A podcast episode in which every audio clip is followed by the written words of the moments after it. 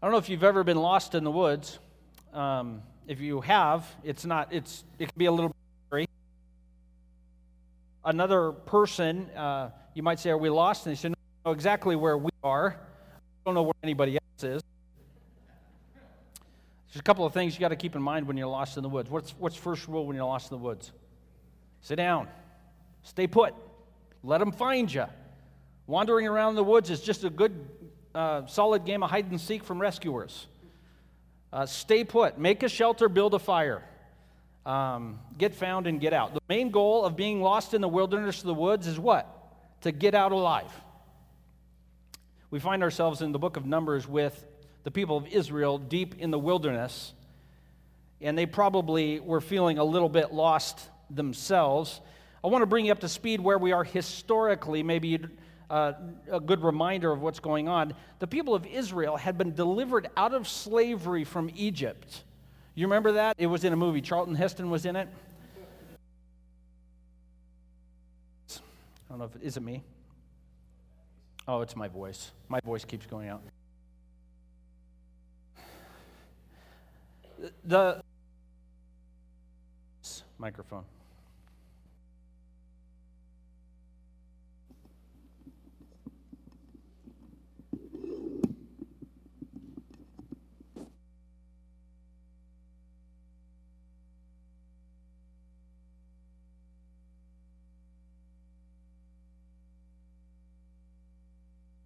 Testing, test, there we go. Thank you, Keith.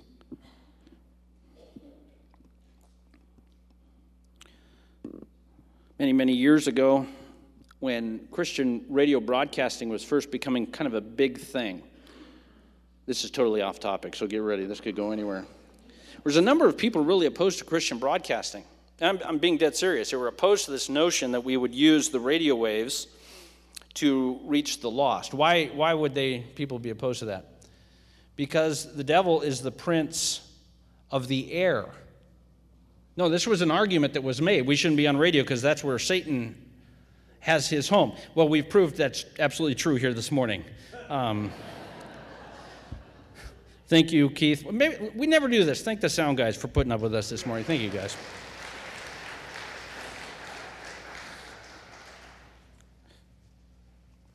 So, um, bear with me the Lord had worked in the people of Israel and had drawn them out of slavery from Egypt. Israel had been in slavery to Egypt for hundreds of years, and they cried out under their, uh, their, their difficulty and their suffering, and God delivered them by Moses, but primarily through his own power, the plagues, uh, and, and finally that final plague where the firstborn of each home died. And, and God delivered Israel through the uh, Passover, that they worshiped God through a, a trusting that He would pass, pass over their homes because they, they obeyed Him. And because of the blood on the doorpost, the angel of death passed over their homes and they left. And in fact, they, they left with Egypt, and the Egyptians gave them their gold and their jewelry and their, and their money. So they plundered Egypt on their way out. Then Egypt pursued Israel and was going to destroy them, and God led them through the middle of the Red Sea. God parted the Red Sea and took over a million people across the Red Sea on dry land. And then, as Egypt and his, uh, the Pharaoh and his military got into the midst of the Red Sea, it closed in on them. And Moses' sister Miriam wrote that famous song, The Horse and Rider Have Fallen into the Sea. And now Israel is in the wilderness, and God has promised them that He is going to take them uh, from the wilderness to the promised land. And this is where we pick up the story in Numbers chapter 9. They're in the wilderness and they have put together the tabernacle. And in, a, in a, an amazing and powerful way, God was visibly present. I mean, what would it be like in church if every time we came here there was a smoke, smoking column of, uh, of cloud above the church? And then at night when we would go home, it was, there was a, a column of fire above the church. I mean, wouldn't that be exciting? I, I think it would be. And, and God's physical appearance was with the people of God in the wilderness. He would descend onto the tabernacle and he would descend uh, and, and be with his people. And then when it was time to move along, God's a presence. The cloud would lift from the tabernacle, and then he would, he would move out, and everybody would have to pack up their bags. I don't know if you paid attention. What would happen is sometimes he would linger over the tabernacle for weeks, months, maybe even years. Some days he would be there just the night. All the dads are going, Are you serious? Hey, who's pitched a tent in the dark at camp? You get there, and the kids are a lot of help, aren't they? Um, you pitch it, you get it set up, everything's the way you like it, come out the next morning, the cloud's going away, and you're going, Are you serious? All right, pack it up. Here we go. And then you pack up and get everything the way you like it. And maybe every day you go check in, and a year goes by. You stay in this, in this one place. And the Bible describes this journey, this wilderness journey uh, of them obeying and following the Lord everywhere He led. At the end of the, the book, Moses lists out all of the places they stopped. This was a wandering is a, is a generous term for what they were doing. There was no right. Some days they were real close to the promised land, and then a, a, little while later, all of a sudden they're back by the Red Sea again, looping around with no rhyme or reason. So I've entitled the message today, given what Israel was doing and what God was up to God in the wilderness. God in the wilderness. First thing we want to talk about, we've already touched on a little bit, but in the wilderness, for the people of Israel, God in the wilderness, they had the appearance of God, the physical uh, presence, appearance of God. And he took uh, two forms. He, he, during the daytime, he was a cloud, and at night, he was a, a pillar of fire. Uh, really, the idea here is the cloud provides protection during the day, and the, and the fire provides uh, uh, guidance and warmth at night. There's a couple of passages about God that I think are really helpful to think about. The ones you may be familiar with. In Deuteronomy 6, we read this.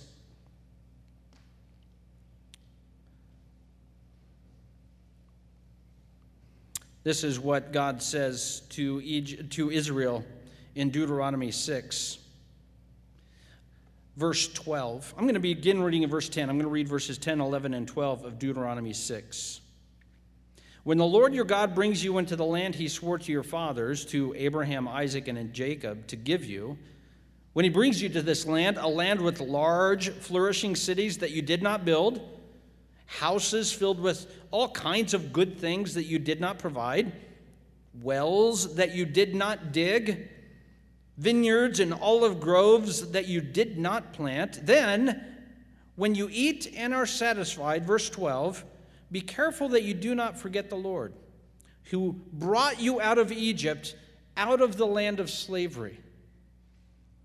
So, when they were in Egypt, in the land of slavery, did they remember the Lord? Yes, they did. The Bible says they cried out to the Lord, and He heard them. So they were thinking of the Lord when they were in the land of slavery and bondage. They said, God, hear us, God, hear us. Lord, show up. Did they remember the Lord in the wilderness? Hard to miss a giant pillar of cloud and pillar of fire. He's saying, listen, uh, in the wilderness, they followed him. And, they, and when he left, they followed him. And when he stopped, they followed him and stopped. But he says, where is the place where they might forget him?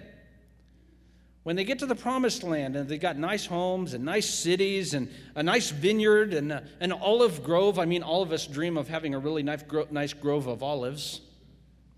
Of course, for them, that would be really, really important to have. We can just go to the store and buy nice olive oil, whatever kind of oil you prefer. They would need it for making their necessities, their bread. He says, when you get there and you're sitting in your couch and you've got food and bread and drink and a home uh, over your head, water coming from a well you didn't even have to dig, be careful.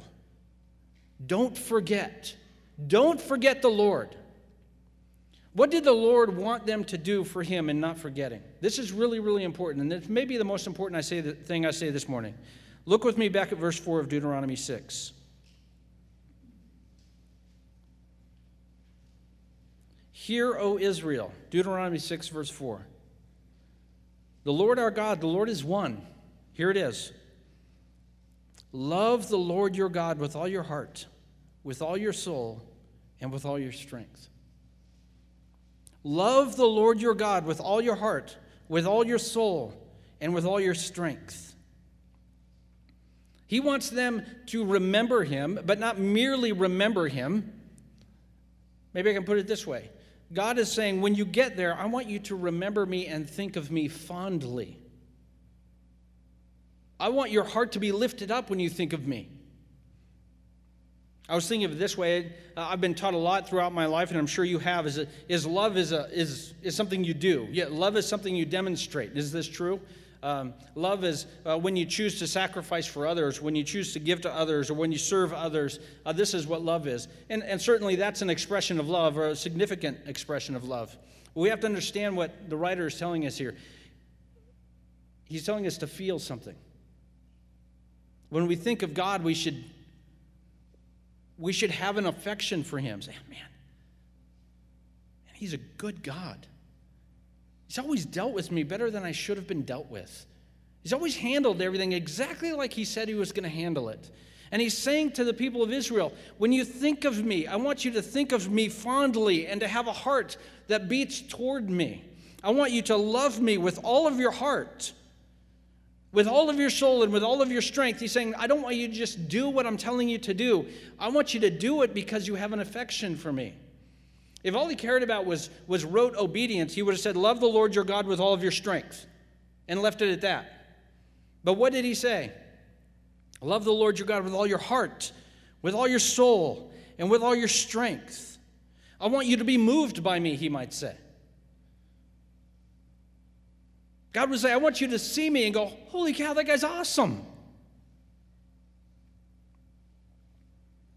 This pillar of cloud and this pillar of fire, this appearance of God is at the tabernacle, the place of God's presence. The tabernacle was specifically designed to communicate to the people of Israel this is God's dwelling. This is where you find God. If you want to encounter God, you come to the tabernacle. And how do you encounter God? You must worship Him and you must worship him according to the means that he prescribes, because God is holy and he is just and he is right. And in fact, God is higher than us, as it turns out. And so the people would come to the tabernacle to worship God with sacrifices. They would come with lambs and goats and oxen, and they would come with bread. And you could make the bread uh, with, uh, you could griddle it on the thing, you could cook it in the oven. Could, there's lots of ways you can make the cereal offerings. Whenever you read in the Old Testament cereal offerings, it's not Cheerios. I didn't know that for years. It's not grape nuts either. Just so you, it's, it's, it's grain that is brought to God and is offered as an offering of bread, uh, uh, of, of saying, God, you have sustained us and you are the one who feeds us. And the people would encamp around the tabernacle. So when the tabernacle was set up, then the people would encamp all around the tabernacle. And there was a very specific way they had to encamp. The first ring around the tabernacle was the priests. They would camp all around the tabernacle. And then around those would be all the various tri- tribes. There's 12 tribes in Israel. And if you want to go in the Old Testament, you can figure out who is where. I'm going to only point out one, and that is the tribe of Judah. And the tribe of Judah was to the east, which is the direction the tabernacle's door faced. The door of the tabernacle was always set up facing east. And to the east was the tribe of Judah. Just inside the tribe of Judah were the Levites, the priests. You remember that? But specifically to the east of, uh, of the tabernacle, that particular place among the tribe of, Jew, of, of Levi, or the priests, was Moses. And Aaron, the high priest, was between Judah and the entrance to the tabernacle. It's as though God was saying in the Old Testament, here's the means of entering into this tabernacle. And by no coincidence, of course, the Messiah is going to come from the tribe of Judah. And the Messiah is going to be the better prophet, better than Moses, as he predicted in Deuteronomy. And as Hebrews say, the Messiah is the high priest. He leads us into the temple. So, this tabernacle in the wilderness becomes the center of this community. God is with us, and there's only one way to Him it's through His priest, it's through His means of worship. As it turns out, the center of this community was not the people. They didn't put their, their government in the middle, they didn't put their social institutions in the middle, they didn't put their families in the middle. Who was in the middle? God was the center of their community, He was the reference point. His presence and his, his tabernacle, his home, was the place where they all fixed their gaze.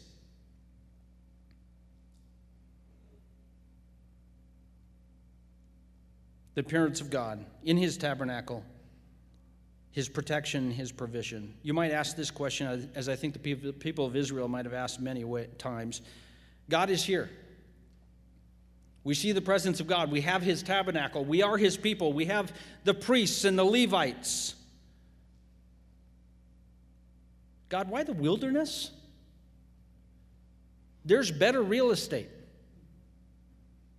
Why the wilderness, God? Why in the world are we wandering about what appears to be wandering about the wilderness? So let's move on to that. The first thing, God in the wilderness, number one, is they had the appearance of God in their presence. Secondly, God in the wilderness, they had the command of God or God's sovereign authority. Notice what would happen whenever the cloud would move. What would happen when they'd wake up in the morning and they saw the cloud was on the move? Start packing up. So the, the cloud would move and, and they would move. And when the cloud would stay, they would stay. And when the cloud would go, they would follow the cloud. In fact, they had a very important order of of how they went, what tribe went first, and when the Ark of the Covenant would go, and uh, they followed in a, in a train. Of course, God would get together with the people of Israel and consult with them and say, Now, exactly where would you guys like to go today? Now, notice that's missing from the Bible. Some of you are adding it right now in your Bible. Writing, God, consult with me on where we're going. This is God's sovereign authority. He didn't consult with anyone, He didn't check with Moses. He just got up and He went and they followed his reasons in his time. The cloud would get up and it would go, and, and, no, and he wouldn't tell anyone why he was going where he was going. And he wouldn't tell anybody when they were circling back to the Red Sea, and everybody's going, I think we've been here before. I think we're going the wrong direction, God. God demonstrating the, God's command in the wilderness, or the command of God in the wilderness, is God exercising and using uh, His reasons, His timing for where they were going. And the people followed. We have to understand something about this description of the people. It says they got up and they followed him and they camped when he encamped and all those kind of things. Uh, they followed him, but we must understand their hearts were not following him. This is where the tragedy begins. If you want to look with me over in Psalms 78. The psalmist tells us a little bit about what was going on in their hearts. We're not going to read the whole thing, it's a very long psalm.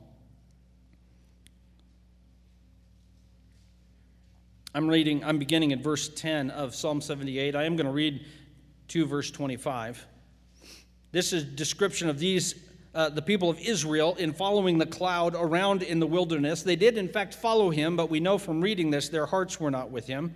This is what it says in verse 10. They, the people of Israel, did not keep God's covenant and refused to live by his law. They forgot what he had done, the wonders he had shown them.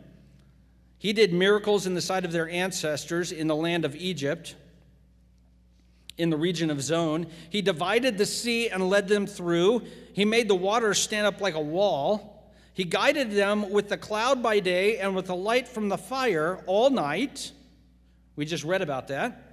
He split the rocks in the wilderness and gave them water as abundant as the seas. We're not going to read about that today, excuse me, but that happened on two occasions. They were out of water, and he, he made water flow from the rocks. He brought streams out of a rocky crag and made water flow down like rivers. But they continued to sin against him, rebelling in the wilderness against the Most High. Where was the rebellion occurring? in the wilderness. The cloud is right there, the tabernacle's right there. And the rebellion is happening, if not overtly in their actions, it's happening in their hearts. They willfully put God to the test by demanding the food they craved. They spoke against God and they said, Can God really spread a table in the wilderness? Do you remember when they said, Oh, that we would have died in Egypt. Oh, that we were still slaves. God certainly has brought us out here to starve. Now, just an aside, this isn't my notes, and that always gets me in trouble. Certainly, you've prayed this prayer before, right? I mean, if you haven't, I don't. It, then it's coming. Lord, what in the world are you doing? Did you bring me out here just to make me miserable? I trusted you, God. I followed you, God, and now everything's falling apart. I thought it was falling apart before. Now that I'm following you, it's really falling apart. God, you have taken my life falling apart to the next level. Oh, that I was still back there not following you. I mean, certainly we've prayed, everyone's prayed this prayer. Now, we don't say it out loud generally, but I'm giving you permission to. And this is where they found themselves. We followed you. We've done all the right things. We followed the rules, and now we're out here in the wilderness and there's no food. God, you couldn't possibly feed a million people in the middle of the desert. He struck the rock, water gushed out, streams flowed abundantly, but can he also give us bread? Do you hear what they're saying? Oh, sure, we've seen water flow out of a rock, but David Copperfield could pull that off. Some of you guys don't know who David Copperfield is. Criss Angel couldn't pull that off. That's for the kids out there. Sure, water came out of the rock, but could he supply meat for his people? When the Lord heard them, he was uh, furious. His fire broke out. They did not believe in God or trust in his deliverance. Yet he gave a command to the skies above, and he opened the doors of the heavens, and he rained down manna for the people to eat. He gave them the grain of heaven. Listen, verse 25 human beings ate the bread of angels. He sent them all the food they could eat. In the middle of the wilderness, the, they followed the letter of the law. They followed the, the cloud when it would move, but in their hearts, they doubted the goodness of God. In their heart, they said, He brought us out here to die. In their hearts, they didn't think He had their best in mind. Their hearts were wayward despite their outward actions of following the cloud. They didn't mind following the command of God just as long as it would make more sense.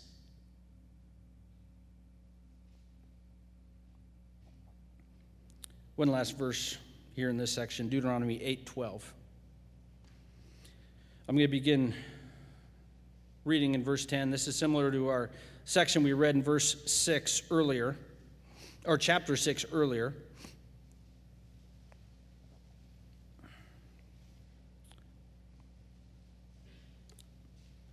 Deuteronomy 8:10. I have reasons for reading this. Hopefully, we'll connect the dots with all these here in a minute. God says this to the people of Israel, Deuteronomy 8:10, "When you have eaten and are satisfied, praise the Lord your God for the good land he has given you." When you've eaten and satisfied, what do you do? Praise the Lord. Why do we pray at the beginning of the meal then? He says to do it at the end. I'll let you wrestle with that. All right. Why do you eat the dessert first? That's the other thing I'm asked. What if the rapture occurs in the middle of the meal? I want to make sure the dessert's done. Hey, this, this stuff is free. Write it down. This is good advice. When you've eaten and satisfied, praise the Lord your God for the good land he has given you. Be careful. What? Be careful. What are we being careful of? There's a danger here. Be careful you do not forget the Lord your God, failing to observe his commands, his laws, and his decrees that I'm giving you this day. Otherwise, verse 12, when you eat and are satisfied, when you build fine houses and you settle down, and your herds and your flocks are large, and your silver and gold increase, and all you have is multiplied, praise God, your heart will become proud and you'll forget the Lord your God who brought you out of Egypt. He led you through the vast and dreadful wilderness, that thirsty and waterless land with its venomous snakes and its scorpions. In fact, it says, He brought you water out of rock and He gave you manna to eat, something no one had ever heard of.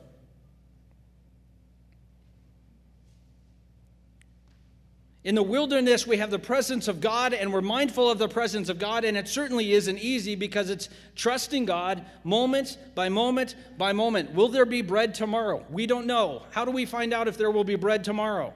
Wake up tomorrow. How do we know if there will be bread the next day? We get up the next day and see what God has provided. And what God is making the argument here for us, which is critically important and we must grapple with, it is better to be with God in the wilderness than to be without God in paradise. It is better to be with God in the wilderness than to be with, without God where everything's taken care of.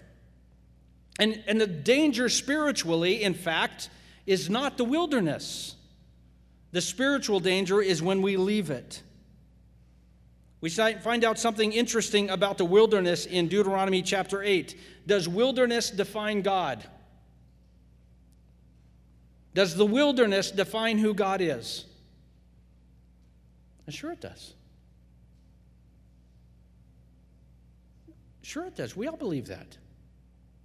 I mean, it's heresy, but we believe it. You've been in the wilderness before. I mean, certainly not this wilderness. Well, maybe you have. I don't know. But so, some, uh, an occasion has occurred in your life where you say, oh man, this is wilderness. This is dry and dusty land. And God is, I can't be here and have God be good. No God in his right mind, no God who is good would put me here.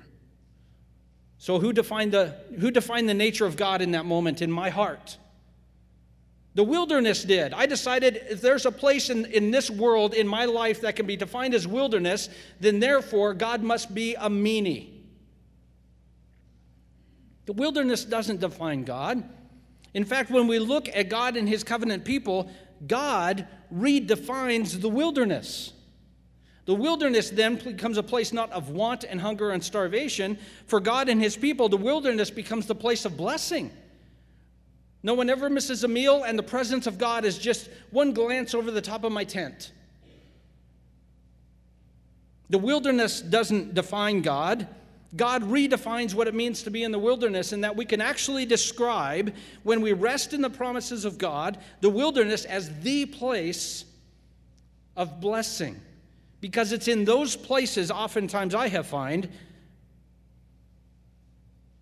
I have found,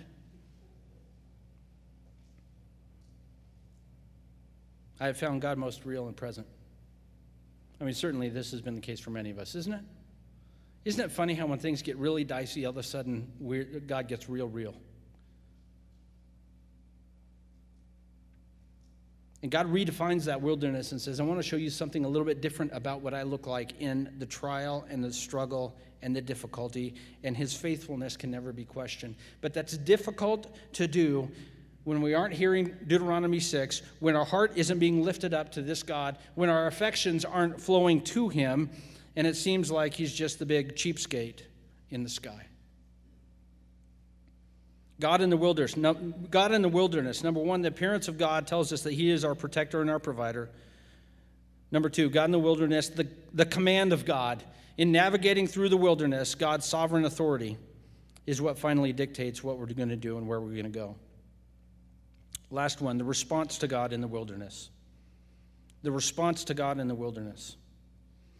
I'm going to read a passage from the New Testament, actually, a couple of them. I'm going to start over in 1 Corinthians chapter 10. 1 Corinthians chapter 10. There's the Apostle Paul talking about Jesus. I think this is really interesting. You may or may not think it's interesting. Paul says this 1 Corinthians chapter 10, beginning in verse 1. I do not want you to be ignorant of the fact, brothers and sisters, that our ancestors were all under the cloud and they, they all passed through the sea. You remember what that was all about? We've been talking about it. He says, Listen, remember our ancestors in the wilderness? They had the cloud with them, tabernacle. They all passed through the Red Sea. In fact, he says it this way, verse 2 they were all baptized into Moses in the cloud and the sea.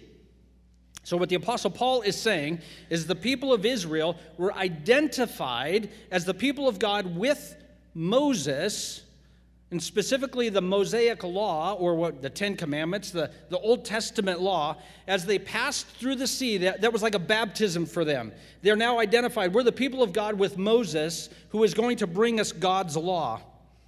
They were baptized into the cloud and the sea.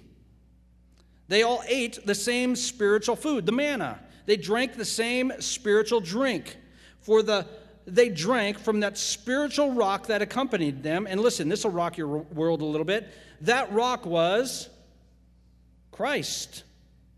And so Paul is saying here listen, they had the food that God had provided them, they had the water that God had provided them, and the intention here was to tell them God is one who provides for you, and specifically, He will provide one who finally, completely provides for you. In fact, Jesus developed it further in John chapter 4 when he was talking to the woman at the well. And what did he tell her?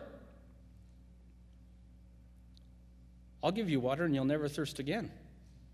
He's been giving that water for a long, long time.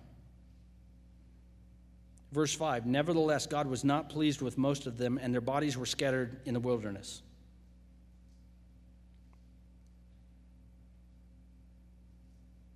So God provided for the redemption of the people of Israel out of Egypt. He provided for their baptism that they might be identified with God uh, through the Mosaic law, and He provided for their food and their drink. He saved them from Egypt, baptized them in the Red Sea, and provided the manna and the water for them to drink, and they failed epically. Have you read the Old Testament? It does not have a happy ending. They failed start to finish. They started failing before they crossed the Red Sea. They took failure to the next level post Red Sea. And then once they got to the promised land, they took it up a notch. And that's where the Old Testament ends. God, God redeems them from slavery, God baptizes them into the law, and God provides for their every need, both spiritual and physical. And they disobey, and they disobey, and they disobey. It's almost like we're not really designed that well in our brokenness to endure the wilderness.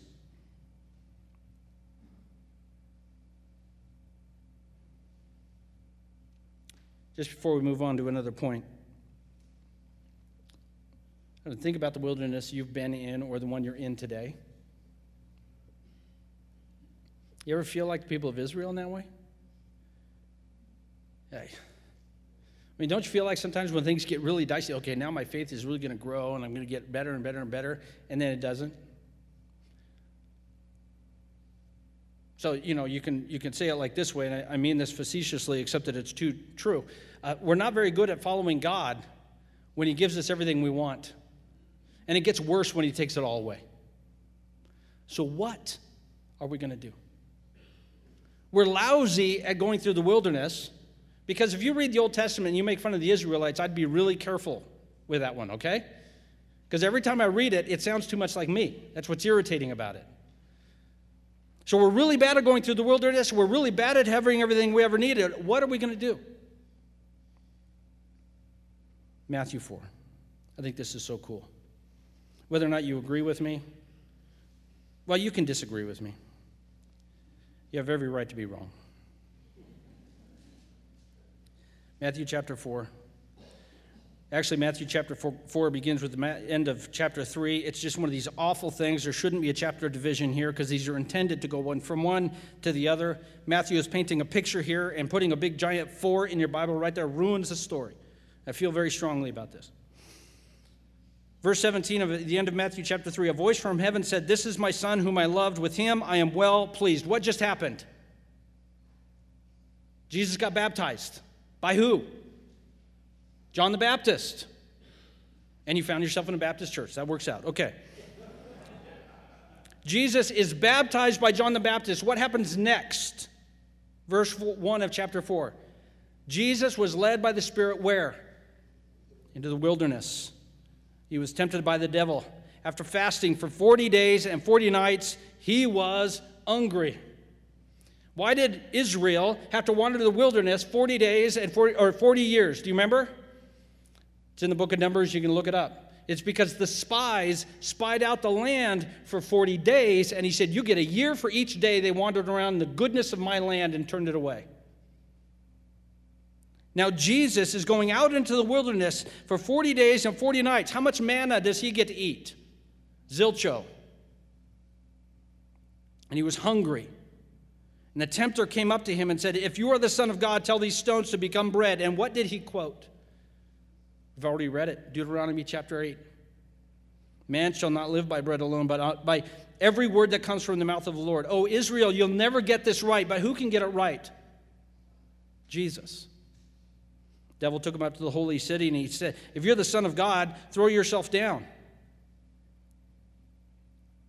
Jesus said this, Deuteronomy 6, it's written, buddy, don't put the Lord your God to the test. The devil took him up to a high mountain and said, If you will worship me, if you will bow down and worship me, you can have everything. Silly offer. He already owns it. Jesus said, Get away from me, Satan. Worship the Lord your God and serve him only. I want you to understand something about this, and, and this is really, really important. There's two things here I want to say, and uh, there's 17 things I want to say. I'm going to keep it to two, okay? I'm going to get in trouble, so I may as well just get in trouble. Uh, a lot of times we, we talk through this passage how do we resist the devil? What's the answer? We quote scripture at him. And, you know, that's, I'm totally down with that. So I don't want you to hear me saying I'm, I'm okay with that. But there's something more important happening here. What is it? We're lousy at resisting the devil, and so Jesus says, I got it for you guys. You're lousy in the wilderness, so I'll do it. You're lousy when you're hungry, so I'll do it. Listen, here's the thing God takes the people of Israel and he, through the Red Sea and through the wilderness, he says, I want you to identify with me as your God. And what do they do with that? They thumb their nose at him. And I'm being polite there. So Jesus says, You know what? I think getting people to identify with me is not the right way to go. So what does he do? He comes down and gets baptized with the baptism of John the Baptist. What is the baptism of John the Baptist? It's a sinner's repentance baptism. That wasn't the microphone, that's the Spirit of the Lord hitting you right there. The, John the Baptist was uh, baptizing repentant sinners. When Jesus was baptized the, with the baptism of John the Baptist, he says, I'm with the sinners. They refuse to be identified with me, so I will identify with them. And now that I am them, I'm going to go into the wilderness and do what you will never be able to do. I will stay true from day one to day 40, home run, out of the park, drops the bat, walks off. That was a baseball analogy. Jesus was baptized to identify with us. He walks in the wilderness to identify with us. And then he raises from the dead and says, Let's hang out. Come with me. In fact, he says this in Matthew 4 19. He walked up to Simon, called Peter, his brother Andrew. They were fishing, and he said, Come follow me. I'm going to send you out to fish for people. We're not qualified. Don't worry about it. Took care of that. We're pretty sinful, Jesus. Yep, I'm going to pay for that too, so you're square. Uh, Jesus, we're not priests. I'll be the priest. Don't worry about it. I'm going to make you a priest. We don't have any authority. I'm going to give you the keys to the kingdom. I mean, what's the excuse here for Peter? Jesus says, I am all of the things you're not so that you can do what I'm calling you. Just follow me.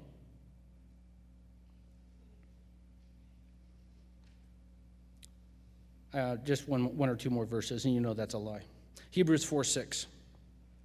Therefore, since it still remains for some to enter his rest, and since those who formerly had the good news proclaimed to them did not go in because of their disobedience, Hebrews 4 7, God set a certain day, calling it today, and he, he, he spoke of it a long time ago through David. And he said, Today, if you hear, your voice, hear his voice, do not harden your hearts.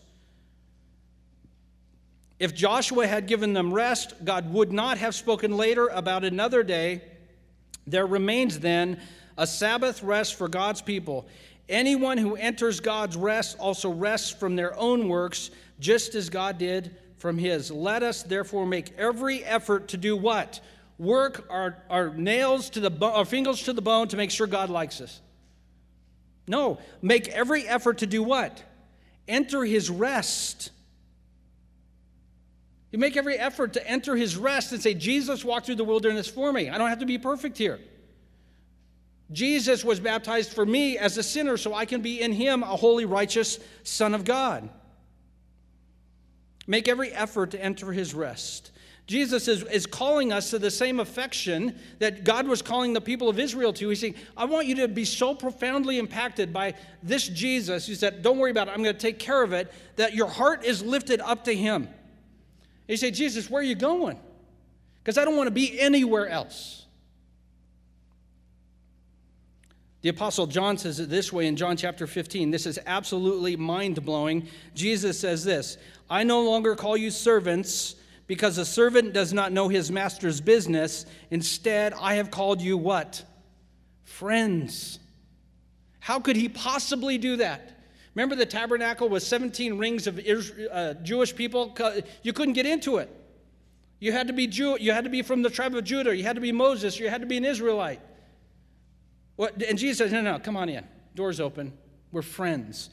I'm not calling you to not know what I'm up to. I'm calling you into my work that I'm already, already doing.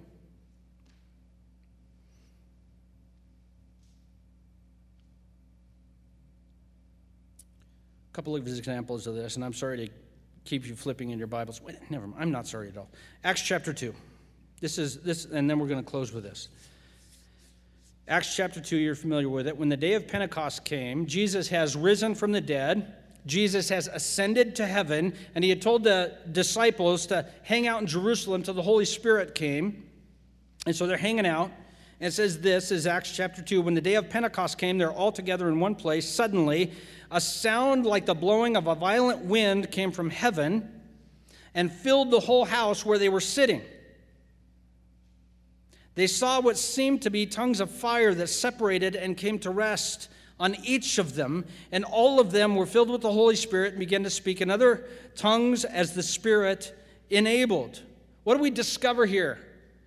The work of Christ. He walked through the wilderness. He walked through the Red Sea for us. He walked into uh, the presence of God and sacrificed his own life for us. He was raised from the dead to defeat our death. And what do we discover here? Remember how we said, wouldn't it be cool if we came down here to church and there was a column of fire and a column of smoke? As it turns out, there is. As it turns out, the tabernacling, I just made tabernacle into a verb, that's amazing. The tabernacling of the Holy Spirit now is in all believers. The residency of God Himself, the presence of God Himself is in the believer. When we trust Christ for forgiveness, we don't now then have to go on some epic adventure to find out where God is. The fire resides in us by the power of the Holy Spirit. We now have the presence of God with us. He's right in our hearts. He's right in our lives. He's always with us. He never leaves, uh, whether you like that or not. He never goes on vacation. He never takes a break. The tabernacle of the Lord is right among us. We have the presence of God Himself. The Spirit is what moves us and compels us to do the things of God. And of course, the Spirit lets us know when we're walking in ways we shouldn't be. The Apostle Paul obeyed the Spirit and he followed the Spirit, sometimes better than others. Paul admitted to his own brokenness. In Acts 16, the Apostle Paul told of a story where he was trying to get to go to Asia, and the Holy Spirit said, No, you can't go. So he wasn't allowed to go there. On, on another occasion, Paul was compelled by the Spirit. He says in Acts chapter 20 to the Ephesian believers, he says, I'm compelled by the Spirit to go to Jerusalem. Then one chapter later, the Holy Spirit tells Paul through a prophet named Agabus, when you get to Jerusalem, you're going to be arrested. And all of this, what was Paul's problem? He had, no, he had the Spirit, he had the presence of God. So for him, everything was dialed in. God in the wilderness, the appearance of God. He's powerful and he's our protector, and we have him in our, pres- in our lives through the power of the Holy Spirit. He is as much in us as he was in the tabernacle in the wilderness. We have the sovereign authority of God in our lives. God will show us where He wants to go, sometimes more clearly than others. I guarantee you where He's going, you won't be able to predict it, nor will it be expected. Most likely, it wouldn't be your first choice. Finally, we can respond to God in faith and dependence as the people of Israel were called to do through the manna and the water to say, tomorrow's taken care of because we have the presence of God. We have the ability in our wilderness, in the, in the trials that God gives us, to say, no, today is handled. Tomorrow is handled. What's the worst that could happen to a believer? You die. If I read my Bible right, that's not a bad deal. In fact, the Apostle Paul says, I would prefer to go home, but as long as God would have me stay here, I'll hang out. He's in charge, not me. I mean, the worst thing that can happen to a believer is they go to heaven forever.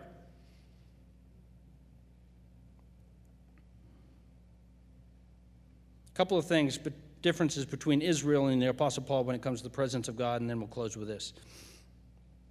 All Israel saw was the wilderness. They had the tabernacle in the middle of their encampment with a giant column of smoke and fire, and all they could see was the wilderness.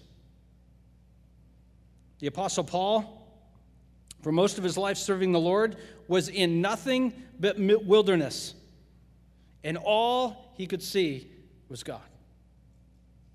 His heart was lifted up by the Spirit to this God in a prison cell, to this God when he was fighting wild animals in Ephesus.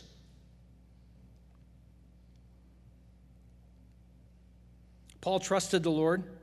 He followed the leading of the Holy Spirit. He was obedient to God's call to make disciples. And we can tell by reading the books that the, Paul, that the Apostle Paul has written that the wilderness was not as big of an issue for him as it was for the people of Israel. And the reason is not because Paul was good at handling the wilderness. What was it for Paul? He knew Jesus had already handled the wilderness for him. Paul wasn't kidding in Romans chapter 8 when he said, There is therefore now no condemnation. If Paul was good at handling the difficult stuff in life, he wouldn't write a verse like that. He was writing a verse like that because he was like the rest of us, weak and frail and having to rest on the grace of Christ day in and day out. Jesus was baptized to identify with, with us. Jesus walked through the wilderness because he knew we're pretty lousy at it. And Jesus was raised from the dead because he knows we're not very good at overcoming death.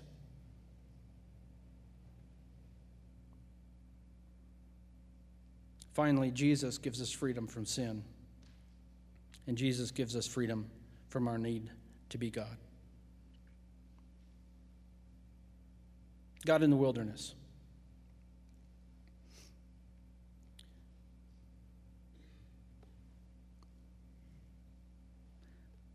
Here's what I want you to uh, take away from this if you, if, you, uh, if you'd like to.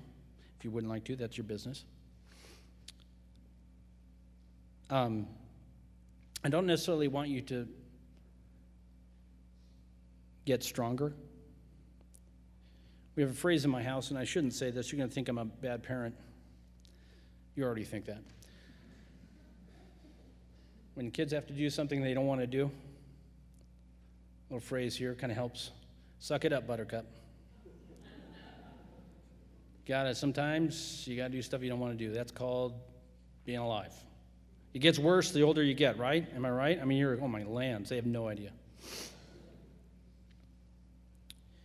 So we think, well, then the lesson is I mean, we got to walk through the wilderness and just be a wilderness ninja. Just, you know, I can handle it. I don't get disappointed. Now I skip around with a giant smile on my face. That's not what we learn here. What we learn here is Jesus walked through the wilderness. It's done. You don't have to be good at it. You don't have to hit it out of the park. In fact, your hitting out of the park is pretty lousy compared to him hitting it out of the park. His ball actually goes out of the park. Yours dribbles past home plate a little bit. You can be lousy at being in the wilderness. It's not so much about how good you are. The question is, who are you going to depend on? This is really, really important for us to understand because at the end of the day, if we can grapple with this truth and rely on this truth that Jesus paid it all, not just our conversion, but also the rest of our life, and it, it, can, it can generate in us a love that says, What? You're saying I don't have to be perfect? That He covered it? Your heart should be lifted up to Him. And you should be moved to say, But this is too much. I should have to pay you back for the rest of my life for my salvation. I mean, shouldn't we? Should we have to spend the rest of our life paying Him back? And that's not what He calls us to. He calls us for the rest of our life to do what the author of Hebrews did make every effort to enter His rest. Make every effort to understand the extent of His sacrifice to us that we can say, He took care of it. I can be lousy at suffering. I can have a bad attitude and pray that he might change it, but at the end of the day, that's not where my righteousness is coming from. My righteousness is coming from him, not myself.